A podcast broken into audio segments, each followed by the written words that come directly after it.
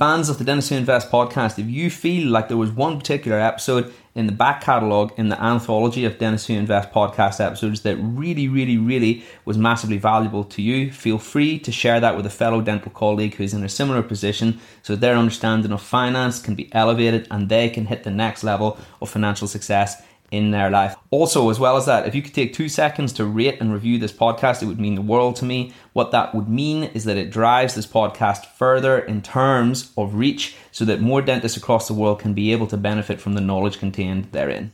Welcome. Welcome. Welcome to the Dentists Who Invest podcast. Back to the second half of this two part episode on taxes. We pick up where the conversation left off in the previous episode. Wow. Well, every time, you know what? I always come onto these podcasts and these content, and I always think tax. I get it, you know, or at least I think I do. You know what I mean? And then uh, there's always like another, just as we said, just another layer to it, or another thing that I come away. I come away. It's almost like the more you know. Dentistry is like that too. Any any dentist can relate to this. There's such a thing as your life becomes harder because you know too much almost and taxes kind of like that in a way. But you know but i'm never going to be the guy that says listen i don't want to learn more because the more you know the more nuanced it becomes. And ultimately the more you know the more efficient that you can be. And yeah well you, you have this you're enlightened aren't you? You live this you live yeah. this existence where you're no longer in a cave and you can make these things work so much better for you. I think long story short if we're going to distill this into maybe one piece of advice. It's get an accountant, a dental accountant who really, really knows their stuff and knows how to help you. Yeah, I mean, absolutely. Get get it get it early as well. Is I mean, my fees don't change. The you know whether you come in early or later, it doesn't make a difference to us because we we bill on direct debit. It's and the reason why we do that is when when you think of it as something like a membership, you want to extract as much as you can from that membership, and you don't think of it as a one-time deal that you know something that you do once a year.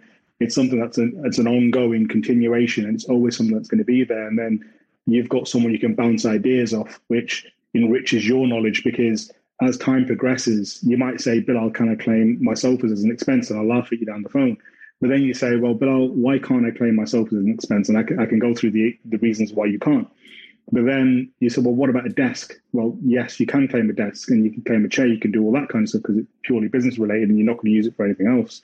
Is is that kind of stuff? Is it, it it creates a mindset for you that says, as you're layering this knowledge on over three, four, five years, when you get to that pinnacle of I'm going to start a business, and it's not for everyone. You know, you might not want to start a business. You might just be happy doing your NHS for the rest of your life, and that's completely fine. It's, it's a great way, it's a great income, and you get a great pension at the end of it.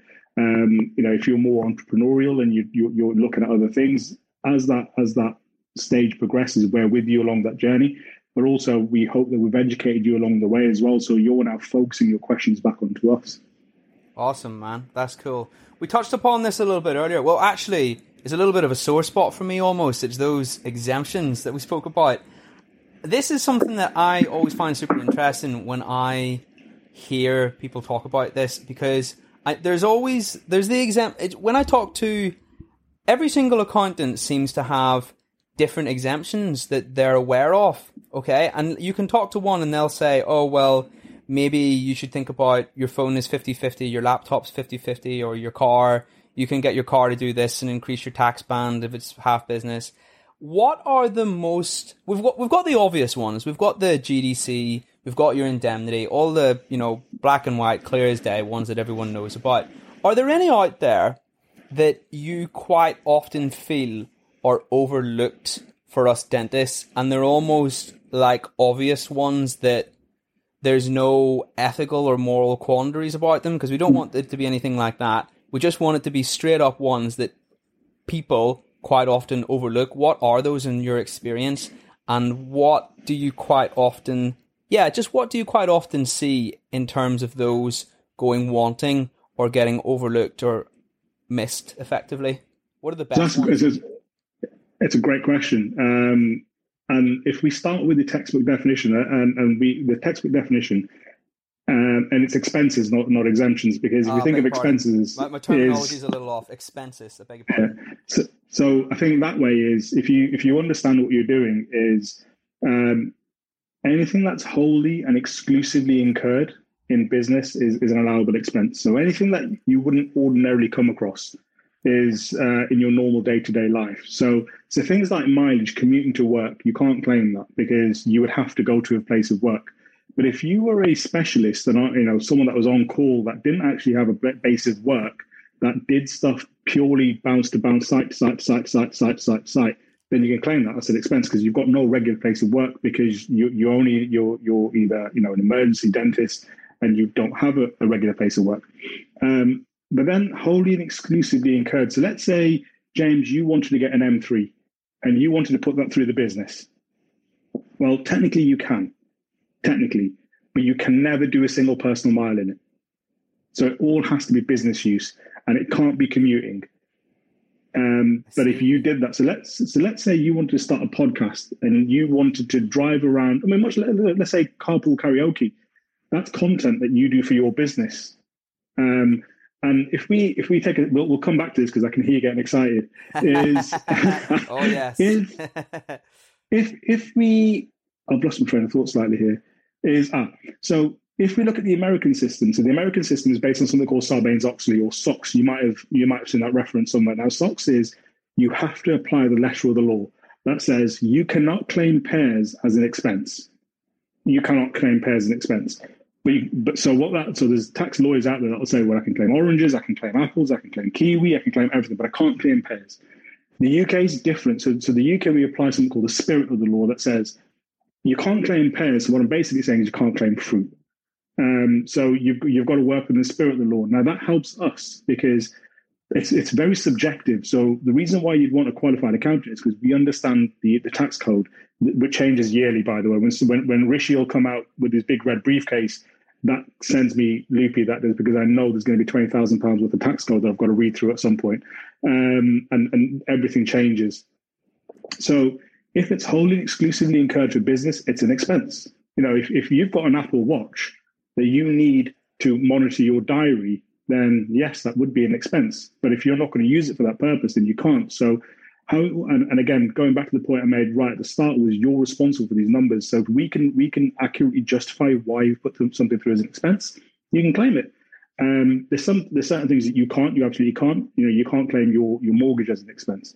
However, if you had a dedicated space in your home that was 20% of the the floor space of your house and you used it specifically for work purposes, and it was never used for anything else. And you you know, you absolutely know if ever under a HMRC investigation, you'd absolutely stand up saying no, it's locked, it doesn't do anything else, it's got all my files in there, no one else is allowed in there. You can apportion twenty percent of your over, overhead costs to the business because it's solely used for business. So you can absolutely do that. Now things like loupes. I mean, I know I've got an Instagram picture where I'm looking at a calculator with my loupes. Um, is if you're there's no there's no purpose for loupes outside of the work that you do. So yes, that's an allowable expense. You know, when when PPE was prevalent, and you you had you know some people using the, the hoods again, that's that's an allowable expense. The, the one I get asked all the time is, can I claim a Hugo Boss suit, or can I claim can I claim my suit as an expense? I say yes, you can, but you've got to put a prominent logo, an embroidered logo on the chest or somewhere in a prominent location. Now, do you want to put your logo on a two thousand pound suit or a three thousand pound suit, or they'll no, they'll go behave yourself then. so stop stop asking me silly questions. But if you're going to go buy branded branded um, clothing, then yes, that, that's an allowable expense because it makes no sense why you'd wear that outside of work. I see. Yeah. So again, it's there's no definitive list as such, is what you're saying. But no. it's the spirit of the law, and there are some quite common ones that you come across, and then I suppose there's always going to be a little bit of grey or area for nuance and debate. So maybe again, just as you said, best to run it by your accountant. Yeah, um, and I mean, if, if you can wholeheartedly say it is absolutely for business use, then it's fine. If if if it's quite subjective, then speak to your accountant first. Get get your paperwork. And I get asked all the time. You know, clients will be in the Apple store. I'm about to buy this. Can I claim it? Well, yeah. The the it gets a bit more clear cut when you operate as an limited company, um, which is probably a neat segue into the next point. Is we've gone through in detail about sort of sole trade, what that journey looks like, what the associated taxes are, and then when you get to a certain point of income, is could I be doing better? And um, better the subjective term because you know you might save a couple of grand as limited company, but can you be asked for the paperwork uh, and the additional administrative uh, headache? And then people just can't, and they're quite happy to just stay as a sole trader. So the the the, the first questions I really ask anyone is before going into the numbers, is to go into the some of the the the catch-alls that say, you know, let's go down a decision tree and work it out because as an accountant, it can be sometimes disingenuous if I push you down a path that's going to earn me more fees. And I think a lot of what we do has to be beyond reproach, has to be ethical that says, we want we, we want this partnership for the next 30, 40 years. So I don't want you to think that I'm trying to sell you down a path because really the only reason why we charge more money because it takes more time and we base everything based on hours. So if it takes more time for us to do, we, we have to charge more for it. And that that's where the fee structure comes into it. So we we always give you the information that says you've got to make that decision, so we can't make that decision for you. But the first couple of questions, so when you, when you hit certain income levels, is then we will raise a question to you that says, James, you know, you're at 100k. Do you want to think about limited company? You go, well, yeah, but you know, how do I get my money out? And they'll, you'll have you know 101 questions, which is completely fine. But the first considerations we make is the first being IR35 is will the practice you work with allow you to operate as a limited company because you know the tax savings at this point are irrelevant if you can't earn your income within a limited company. So you've got some of your large corporates. So it's generally any any any practice over 50 employees um, has to make that consideration. And the reason why they have to make that consideration is they then have to pay national insurance on your behalf um, if you operate as a limited company. They don't want to do that, um, so it's not worth it for them. So you, that's the first consideration: is is is will the practice I work with even let me do it? The second one is superannuation. Now, I get I get this all the time. I don't know where this information comes from, but the apparently the pension scheme is terrible. Uh, and again, I won't labour the point but it's it's a fantastic scheme. If I could be in it, I absolutely would. I think it's fantastic.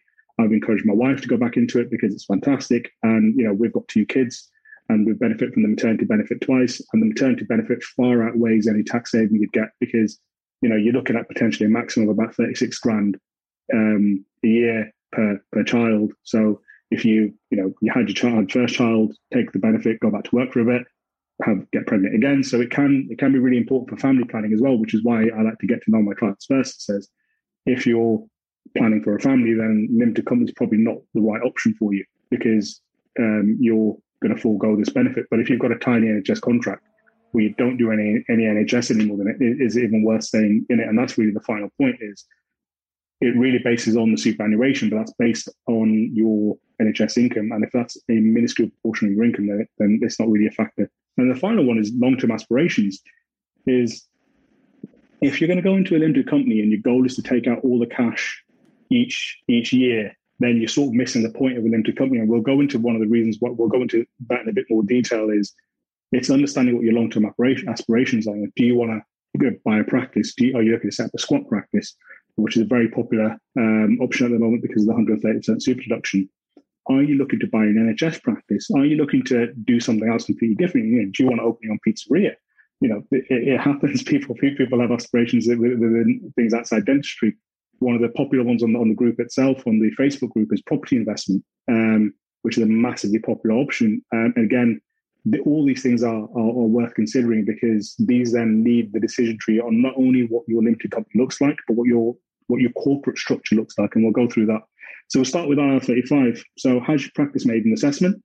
And the assessment really beyond that is: Do you own your own diary? Can you send in someone to do your work for you? So if you've got a root canal next Thursday, can James send in a suitably qualified dentist to cover the work, or does it have to be James? Can you refuse patients?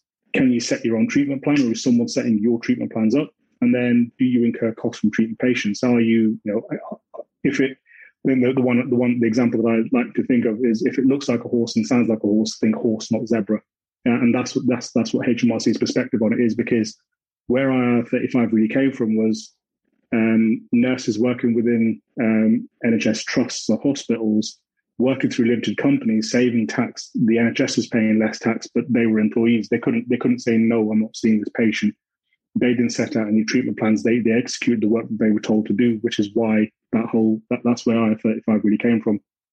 And as we said, the pension, the maternity benefit, and the long term aspiration. So if you've if if after if after what we've just discussed, and you still want to go a limited company, then then what are the differences? Um, the biggest one is the limited company is a completely separate legal entity to you. So James Martin Limited is a completely separate legal entity to James Martin. So um, what that means is if you work for the limited company, you are an employee or a contractor.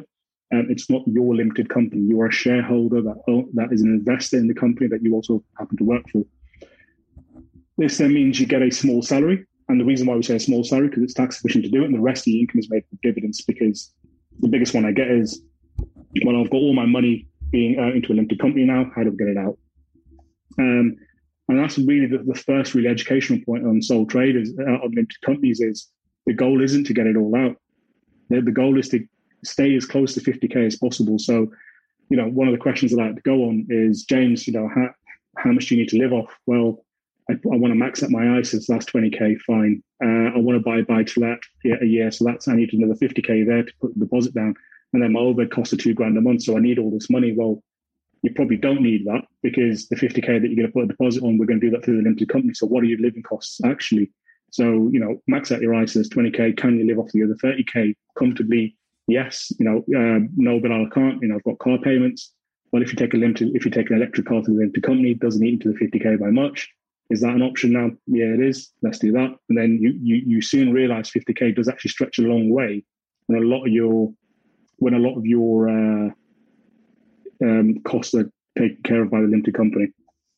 So, I mean, at this point, have you got any questions? Do you want to jump in at this point? Yeah, I mean, the only thing that's going through my head is, on just for anybody who's listening, the limited company, my understanding would be that even though it is a separate legal entity, you can take as much money out of the limited company as you want to pay for your personal whatever your day-to-day activities providing it doesn't compromise the or doesn't make that company go bankrupt. Is that correct? Or have I understood that? Or it, would that only be so? Let's say, let's say, let's use something really whimsical. Like, say I went to Tesco's and I use my company card to pay for my weekly food shop. Is that kosher or is that not kosher? Is that okay or not? So, okay? a, so that's a great example. That is. Um, so y- yes and no, and this is a horrible answer. So so think of it this way, James, is you've set up James Martin Limited. Yep. Yep. You've employed me to run James Martin Limited. I'm the director. You're the shareholder. Mm-hmm. I go to Tesco and I use the company's card to do my weekly shop. How would you feel about it? Um, oof, well, we, would have to be really close. We'd have to be really good mates for it to be permissible, I suppose, yeah. wouldn't we? Yeah. So, so directors of a business have something called a fiduciary responsibility. Now, this is something people can go to prison for is you have to make every decision in in the best interest of the shareholder. Now you might be the shareholder, but you've also got to assume you're not the shareholder because in the eyes of the law, they don't care. Um, it's it's corporate, so the Companies Act. It, there's there's some very strict rules, which is why I said there's a lot of administration that comes with operating a limited company, and then you've got to ask yourself whether the tax savings worth it. Now, a lot of this sounds quite scary. It takes care of itself. So, in in that example, now let's say James, you did use the company's money to, to buy you know your, your your weekly shop. If it's under 50 quid, it goes under trivial benefits, which means the company can claim it as an expense, you pay no tax on it. So um, this is a good example. Is there, there's little the little Easter eggs within the company. So something called trivial benefits basically means I've got a, a post on this is you can the company can gift its employees up to six gifts a year, providing each gift doesn't exceed 50 quid and it's not cash. So that's £300 worth of gifts you can receive, providing each gift doesn't exceed 50 quid and it's not cash. So that could be 300 quid's worth of fuel. That could be, you know, three tanks, or six tanks of petrol. That can be six shopping trips. That could be six lots of 50 quid shirts that you've bought, whatever you bought. That's, that's completely kosher. Um, how it's managed in, in, in, in the real world, as opposed to the, the eyes of the law, is you can only take out money in one or two ways out of the limited company, three ways. One is an expense repayment. So James has done mileage for the business. Uh, it's not a company car; it's his own car. You claim back 45p a mile, so you can claim that. The other is you take a small salary from the business, so that's done by a payroll. You take a, you take a payroll, and then the third one is dividends. Now, your dividends can technically only be paid after corporation tax. So if the company's made 100k uh, after all expenses, including your salary, that gets us to um, 81k after 19% corporation tax. That 81k is deemed distributable. and that 81k can now be paid to the share to the shareholders. And I think people get nervous at this point that think, oh crap, I can only take out a lump sum once a year. You, you, you can take out a dividend as often as you like. There's, but you've just got to take an estimation. You, so which, again, which is why we do the accounts the way we do it, because we've got a running tax total. Is if you've made ten grand this year, you've paid, you, have set aside nineteen hundred pound for your corporation tax, which means in that month, eighty one hundred pounds is distributable. How it works in practice is we sort of put all that money to a pot aside. We get to the thirty first of March and we then work out how much you've taken out. And then, you know, we, uh, again, we monitor it throughout the year, so we know you're at 50k at this point anyway after your salary. Is then we then declare that as a dividend. So that's how it works in in, in the real world. But um, you know, using the company's money to pay for stuff willy nilly is a bit of a no no. Yeah, um, and you shouldn't do that. It's it's ring fenced. It's ring fenced a yeah. lot more. So that's another thing we definitely have to consider when we decide yeah. whether we're going limited or sole trader. And, and the other one is things like um, and I think the biggest one that catches people out is the bank. The business has to have its own bank account in the business's name, and you can't start putting your direct debits through that. So if the if your mobile phone, where you're only claiming fifty percent cost on, is now um, it, you're now doing you now move the direct debit to a limited company, you can't actually do that because the phone's in your name personally. You you can either transfer the contract over to the limited company or reclaim it as an expense. So there's little bits like that along the way as well that says when you're going to you know redo your broadband, it might be an idea to put it through the limited company.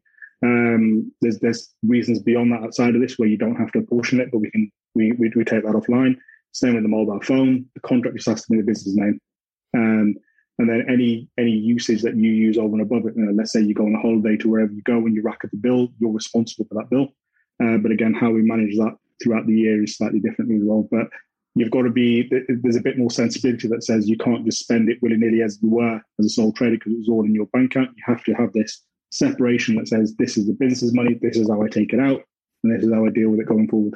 I see. It's actually a little more complex than what my perception of it was then, because I thought it was just yeah. sheerly as long as you could prove that you didn't make the company go bankrupt, then you would be you would be okay. But it's really it's not like that at all, really, and it's definitely something that anybody out there who is thinking about setting up their own limited company needs to take into consideration. But I know that another very well, you, you did mention this earlier. Another reason why people can be very keen to set up their own limited company is because obviously when you pay into that company, you pay corporation tax, which is yeah. what twenty odd percent, something like that. Nineteen percent, nineteen percent at the moment. Nineteen percent. Wow, nice. So that's much less. That can be much less than your income tax bracket, depending on how much you earn. And the yeah. more money that you can place in that company, the less tax you will pay, and the more that you have available to invest. So therefore, you can grow it that much more, depending on how well whatever your investment portfolio might look like. So that could be stocks, that could be well whatever you want it to be, really and that is that's one of the major, most lucrative things, I suppose. But it all depends on your plan, depends on your strategy, what you're comfortable with, what your goals are, what your aspirations are. There's so many things to consider.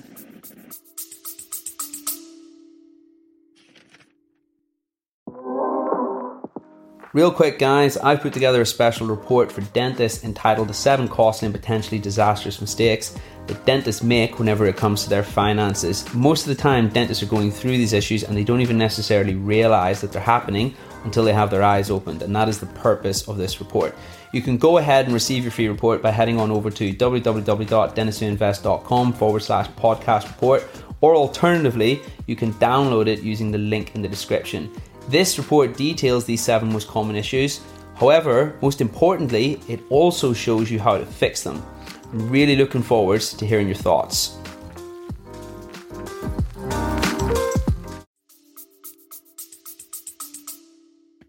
Yeah, I mean, absolutely right. Um, so if we go to that sort of the corporation tax as an example, so for every there's no tax thresholds for a corporation. It's for whatever profit you earn in the period is is taxed at 19%. If you make a loss, you can carry that that loss forward for three and a half years to offset against future profits. So it's it, it depends on what you're trying to achieve in the short term. Um, you don't pay any national insurance at this point. Um, you get the same tax-free allowance. So the first twelve and a half thousand pound you earn is tax-free. You then get a two k tax-free dividend allowance, but then up to fifty k dividend tax is taxed at seven and a half percent. So this is where it starts getting a bit tasty. Is in the example before, up to 50k, you're paying uh, in essence 29% tax, which is you know 20% income tax and 9% um, national insurance.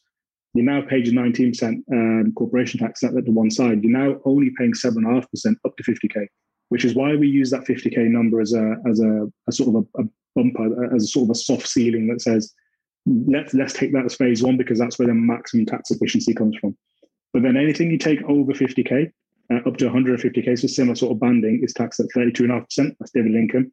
Then anything over 150k, you get tax. Your dividend income is taxed at 38.1%.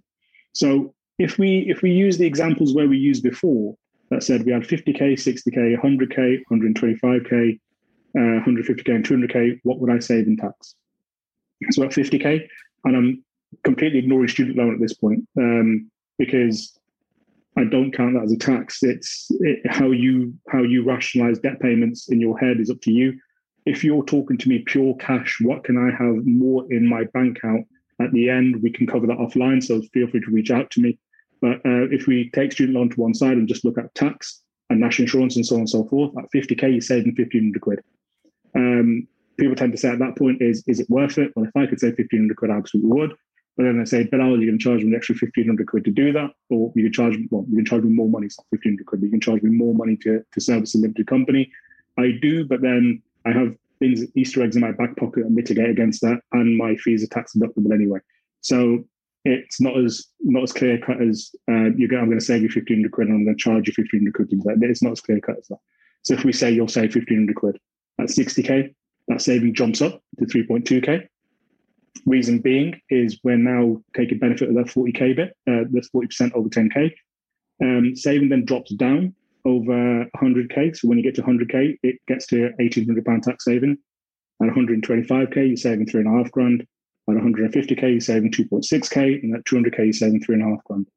At this point, people then ask, well, why do the amounts vary? Because the proportion of corporation tax and dividend tax versus student loan, uh, sorry, not student loan, national insurance rates and income tax bands, they, they start bouncing around, which is why I use those integers as, as difference. Now, if you, uh, it goes back to what I was saying before, was if your goal is to take out all the money out of a limited company, you're kind of missing the point of a limited company. And James, you touched on it fantastically, is you're now in the point where you start looking at, well, where can I invest? That says, um, and then you factor in sort of the rising corporation tax. So I mean, the, the, the savvy amongst us might might say, well, Bilal, corporation tax is going to increase where uh, it's going to increase to 25%. yes, it is, but that's on a sliding scale. So the sliding scale hasn't been, we haven't been given the number, but, but it's the full 25% charge at tax once you're making profits of 250K. So it's a nice problem to have at 250K. Um, but then you're you're still missing the point that says, well, if I'm only if I'm getting taxed at 25%, then it's not worth it. It absolutely is worth it because the biggest benefit, and this is where the sort of the conversation turns. And again, let's let's sort of recap the journey we've taken: is foundation year employed, the first year associate, sole trader, a couple of years as an associate where you found your niche. Now you're looking at the next steps of of your investment journey and sort of your your dental maturity at this point as a business owner. Is the benefit of a limited company is you get to control how much money you've taken out. So James, you're absolutely right. That says, well, I've taken out 50k what do we do with that money that's left in there? So let's let's take some of those examples before that says at 80k, if you only took out 50k, um, you would you'd save 7.8k in tax. So 80k versus sole trade and limited company. You've taken 50k out of the business, um, which leaves some money left in the business. So at 80k, you've saved 7.8k in tax, and you've got 16.7k left in the limited company, which a limited company can invest in everything a, a individual like you and I can at 100K.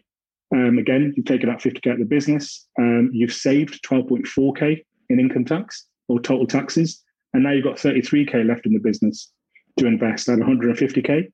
You're saving 26.4 grand, 4K. And you've got 73 grand left in the business. At 200 grand, 200 grand, can't the words out. You're saving 40.4K in tax. And now you've got 113.8K left in the business. Now, these are some mind bending numbers that says, well, hold on, Bilal, you saved me 40 grand of tax and you're saying I've got 113K to invest. And the answer is yes. If you're taking 50K at your business and that's the amount that you need to live off, and we've been, you know, you've got yourself a Tesla and, and that kind of that kind of thing. So you've maxed out, not only you maxed out your ISA, you've still got sort of three-ish grand, two and a half grand a month to live off. That might be enough. That might not be enough. It's up to you. And then you've at 200k, you've saved 40k in tax, and you've got nearly 114k left to invest. And you know, go back to the, the buy to let um, property investment or sort of the financial freedom podcast that, that have happened in the past is 113k a year to invest is some serious That's some serious insane. numbers. Yeah, you'll be financially free yeah. in no time. Yeah, and I think this is a sort of a neat way to wrap that up. And then um, there's a couple of caveats to this. Is so let's say you need more than 50k to live off. Go for it. It's your money. You're still making a saving because if we if we use a 100k example, you'd have paid all the tax on all the 100k. You don't get a choice on that as a sole trader. But as a limited company, let's say you want to take out 70k you're still saving 6K in tax and you've still got 12.8K left in the business to invest. And that means you've now taken out 70K, which is 20, 20K over the 50K, simple math. And that 20K is taxed at 32.5%. And then you know, I've ignored uh, student loan impact on that, but that's another 9% on that. But then that's that's where that really comes into it. And I'll give you some examples. I mean, I've got a client that buys and sells Rolexes. Um, and he's got a dealership, you know, he's got however he does it, but then that money just goes back into the business. So he uses the business money to, it's called assets held for sale. It's like if you're going to buy gold or anything really that says he's, he's held an asset to then liquidate it. Company then pays um, 19% corporation tax on the, on the proceeds. It's presented slightly differently in your accounts um, and it doesn't get mixed up in with your trading income. It's investment income at the bottom. But then that investment income is then, um, you, you then uh, pay corporation tax on that, but then there's ways and means to mitigate against that. You know, if you reinvest it, so on and so forth, whatever you do. Um, and then then people say, well, Bill, I want to buy a house. Um, you know, how do I manage that number that says, you know, I've been to the mortgage advisor, mortgage advisor says I need to be showing 70k in my books. You know, speak to mortgage advisors. You know, some of them will take your limited company accounts into account and say, yes, you've only taken 50k out, but clearly you're not taking all the money available out, and that really depends on the bank, really depends on the mortgage advisor. But if, if it comes down to it, says, well, I need to take out 70K for the next couple of years, that, that's completely fine. You know, we have to be honest and truthful to the bank. As long as you're affording your payments and something hasn't changed in your income strategy, then it's completely fine to do that. And, you know, we, we, we tweak things as and when necessary. Um, and I think one of the notes I've got here is, you know, you're a separate legal entity, so you can't just take out money willy nilly. So there, there has to be that clear separation. That has to be a clear um, distinction and like I said, ring fence that money because the company owns that money, and then how you then invest that money is is probably uh, probably for part two really. But then um, people then ask, well, what do we do with that money that's left over in the business? And that that's a big one because I think there, there's a bit of nervousness that says that money is now stuck there. Now you can do whatever you want. You can invest in whatever you like. Um, you know, one of the most pertinent ones is property investment. Now you can't use the limited company that you've set up to um, invest in property, you have to set up a separate limited company. That's something that the mortgage lenders want to see. They don't want to see anything else happening through that business. But then company A loans the property, you know, James Martin Dentistry loans James Martin property investments, the money that you know that you have that 113k left over. You then go buy some properties with it. You know, how, however you choose to invest, that is really up to you at this point. But this is where the the the mind starts focusing its journey slightly differently. Is we now start looking at corporate structure. So we've gone from sole sole trader to limited company. Now we're talking about limited companies and how do we structure that? Um, this is where things like holding companies come into it and how we move money efficiently between the companies. Because I'm going to give you an example. I, mean, I, I had a, met with a prospective client recently who had a number of limited companies, but then they had sort of this experience repeated four times where if you've got four limited companies and you're the shareholder of all four limited companies, you can't take out 50k out of each company. Your, your 50k is based on your income tax. So they had money locked in all these businesses that they couldn't do anything with. So I mean, I advised on a restructure that meant she was able to, liquid, move that money around more efficiently and not paying tax because when a company pays another company dividends, there's no tax on that. It's only when it reaches a person you start paying um, income tax uh, on dividends. And then we start looking to the future. And again, going back to, to the journey, it really is a journey, is understanding, you know, what your long-term aspirations are. You know, have you got kids? Do you want to do you want to start looking at trust funds? And now we're sort of 10, 20 years down the line where you're, you're thinking long-term succession is how do I pass these assets onto my kids? It's much, much more tax efficient and cheaper to give your kids shares than it is to try and break up uh, properties and give it to them that way. Because ultimately, what you're trying to do is give them ownership anyway, but you, you can give them shares in your businesses, which is far more tax efficient to do that.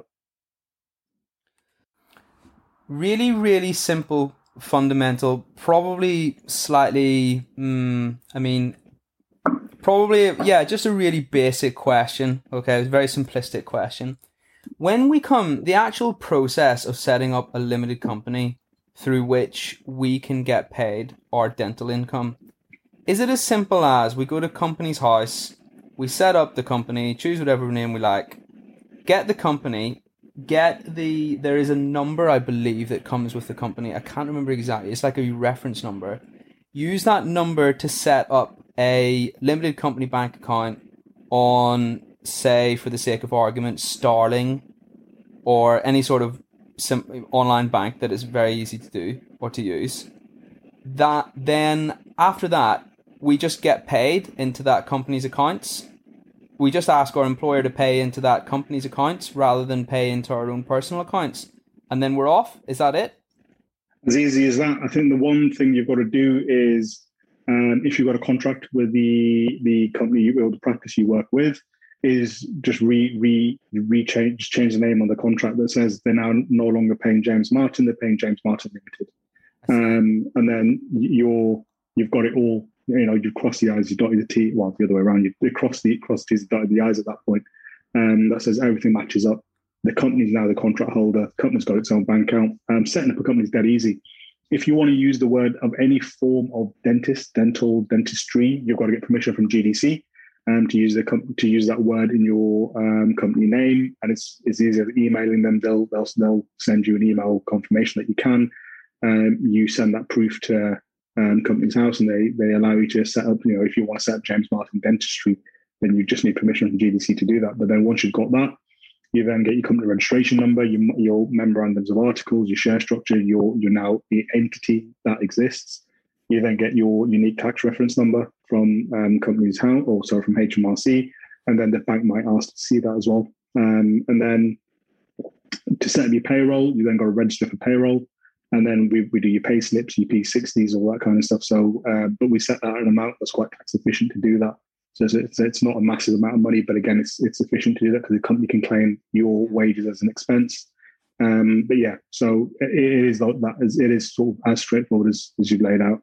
Yeah, and we might be getting we might be over making this overly complex here, but let's say our first, you know, if we were to get really into really into the nuance of this, let's say for the sake of argument that our first 50k when we're paying the basic rate is we've we've decided that according to our circumstances it's so much more efficient for me to get paid that 50k to my personal account versus my limited account there's no reason why I can't go to my employer at the t- start of the tax year change it back to James Martin personal holdings okay wait until I get to that point where I hit my first 50k and then switch it to my limited company at that stage. Is that something yeah. that we can do? Is that is that commonplace? Is that something that people do? Less common. Um, it's normally done when people are managing their superannuation. So you know, if again family planning, um, you can opt in and out. So you can switch in and out. Where you know, I mean, I had a client who's who's who's who's planning to start a family. So they they um, stopped getting paid into the limited company, um, changed the, the agreement, and then got it paid to their sole trader account and then um, as easy as opting back into the pension scheme. Um, at that point, money then just get you just you start you sign a new contract, you dissolve the old co- uh, the old contract, and the limited company. So I think the risk is people at this point shut it down. Don't need to do that. If there's no money going through it, and you've started your new tax year, is we, we register the company as dormant. I just tell you to kill the company's bank account because nothing can go through, through the bank account is kill the bank account, just leave as it is, and then leave the company structure as it is. Because if you're going to revisit it at some point, then it's fine.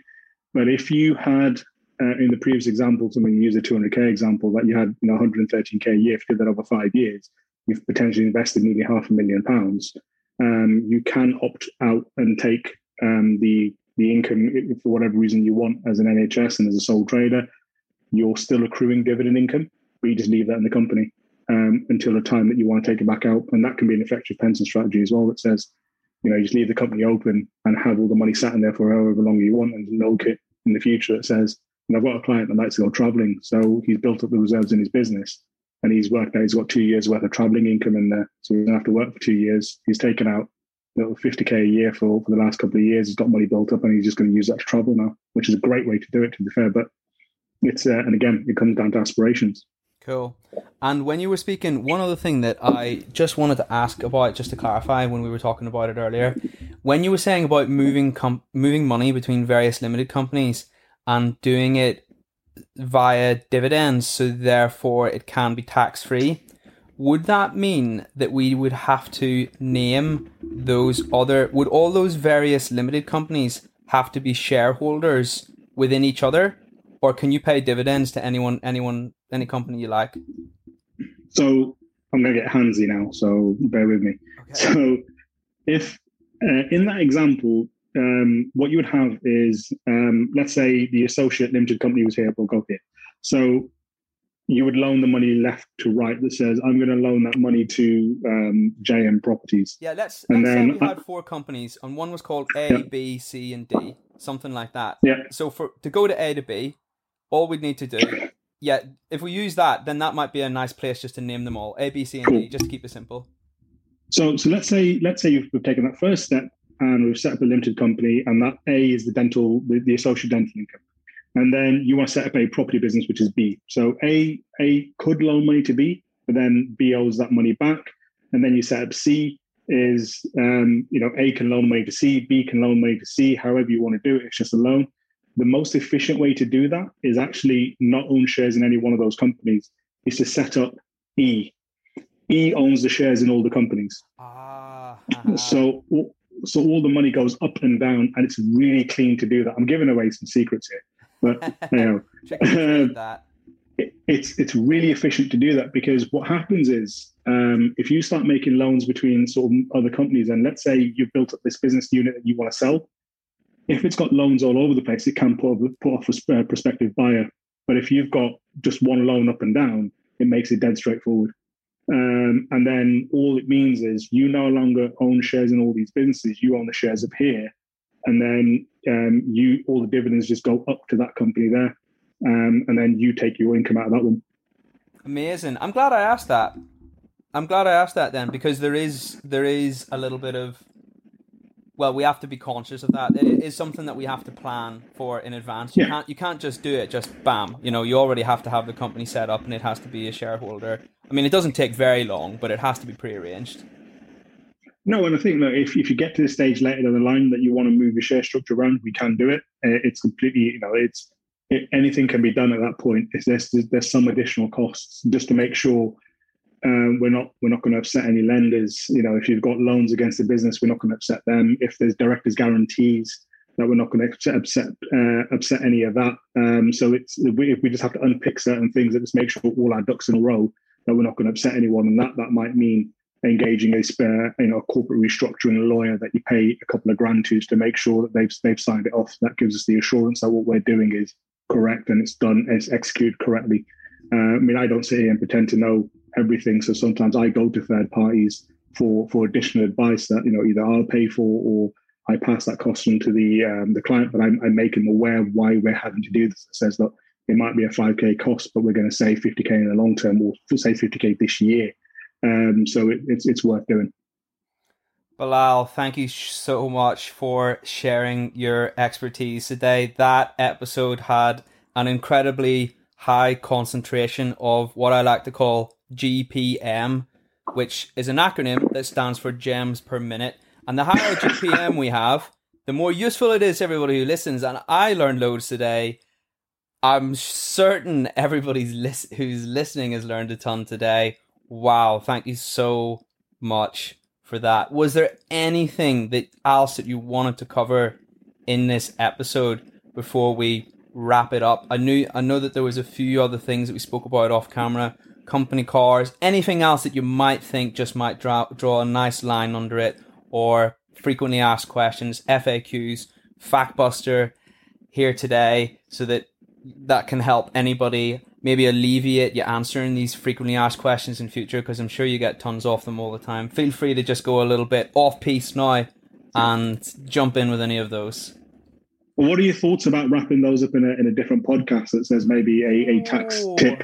Okay, I think I think do you know what we've set the scene really nicely for another podcast. In fact, you know what I think I'm going to do? I'm going to make this episode into two podcasts already. So we're going to get some serious bang for our buck, Bilal, because we're going to have three podcasts in total. But I think you're right. You know what? We could very quickly shoehorn some more stuff in right now from this absolute wealth of knowledge that you have in, inside your head. I'm really impressed. We could shoehorn it in right now, or we could just do another episode entirely. And you know what else would be really cool as well?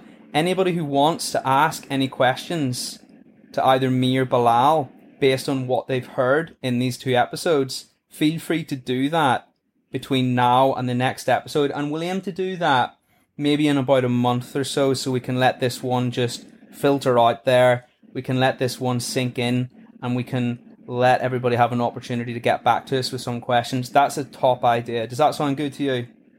Great idea. Great Morning. idea. Great idea. Let's do that. Brilliant. Awesome. Bilal, thank you so much for taking the time to talk to us today and sharing your infinitely vast knowledge. Wow, thank you so much. You're more than welcome, James. It's been an absolute pleasure. I've enjoyed doing this. I'm starting to sound a bit hoarse now, so it's probably a good, it is a good idea to, to wrap it up there. But um, that my my Instagram account is at Heathhill Green. Uh, feel free to reach out to me if I've if I've covered something that you'd like to go, or anyone listening would like to go through in greater detail. Then uh, feel free to drop me slide into the DMs. And then in my bio is my calendar that says Just if you want to put Bilal some time married, in. Ladies, Bilal is married. Before you go sliding into his DMs. slide into my DMs professionally, respectfully. um, and then, uh, yeah, so my my calendar's in my bio. So uh, there's a Linktree. Feel free to feel free to drop me a line. Um, uh, as you might have gathered, I like the sound of my own voice, so I'm, I'm quite happy to, to make any of this a bit more tangible to anyone that might be listening. But I, I mean, I really enjoyed it. Thank you for having me on. I've, I've really looked forward to this. No, me too, mate. It, it actually has been a lot of fun. So thank you so much for appearing once more. Bilal, as I say, we're going to wrap it up now. Thank you ever so much for coming on this podcast. Guys, for anybody out there who is listening who is not already a member of the Dentists Who Invest community, feel free to find us on Facebook. Dentists Who Invest community group for dentists who enjoy trading. A group, a community that's been created to grow dentists' financial awareness, financial knowledge, and plug that gap that we never actually got filled at university before we got thrust out into the big bad world, the world of finance, the world where money actually matters and we're no longer a student anymore. That's the whole point of it. Feel free to join that community if you enjoyed this podcast. Like, comment, subscribe to the podcast itself via whatever platform you enjoy listening to the podcast. We release them every single week. I'm the host. I have a lot of fun doing it. Hopefully, we've got everybody passionate and as interested about finance as I believe we rightfully should be. And yeah, thanks again for a great episode, Bilal. We're going to draw a line under it now. I'm going to let you get off and enjoy your evening. It's been a pleasure, my friend. Thank you, James. If you enjoyed this podcast, please hit follow or subscribe so you can stay up to date with information on new podcasts which are released weekly. Please also feel free to leave a positive review so others can learn about this podcast and benefit from it. I would also encourage any fans of the podcast to sign up to the free Facebook community from which the podcast originated. Please search Dentists Who Invest on Facebook and hit join to become part of a community of thousands of other dentists interested in improving their finances, well being, and investing knowledge. Looking forward to seeing you on there.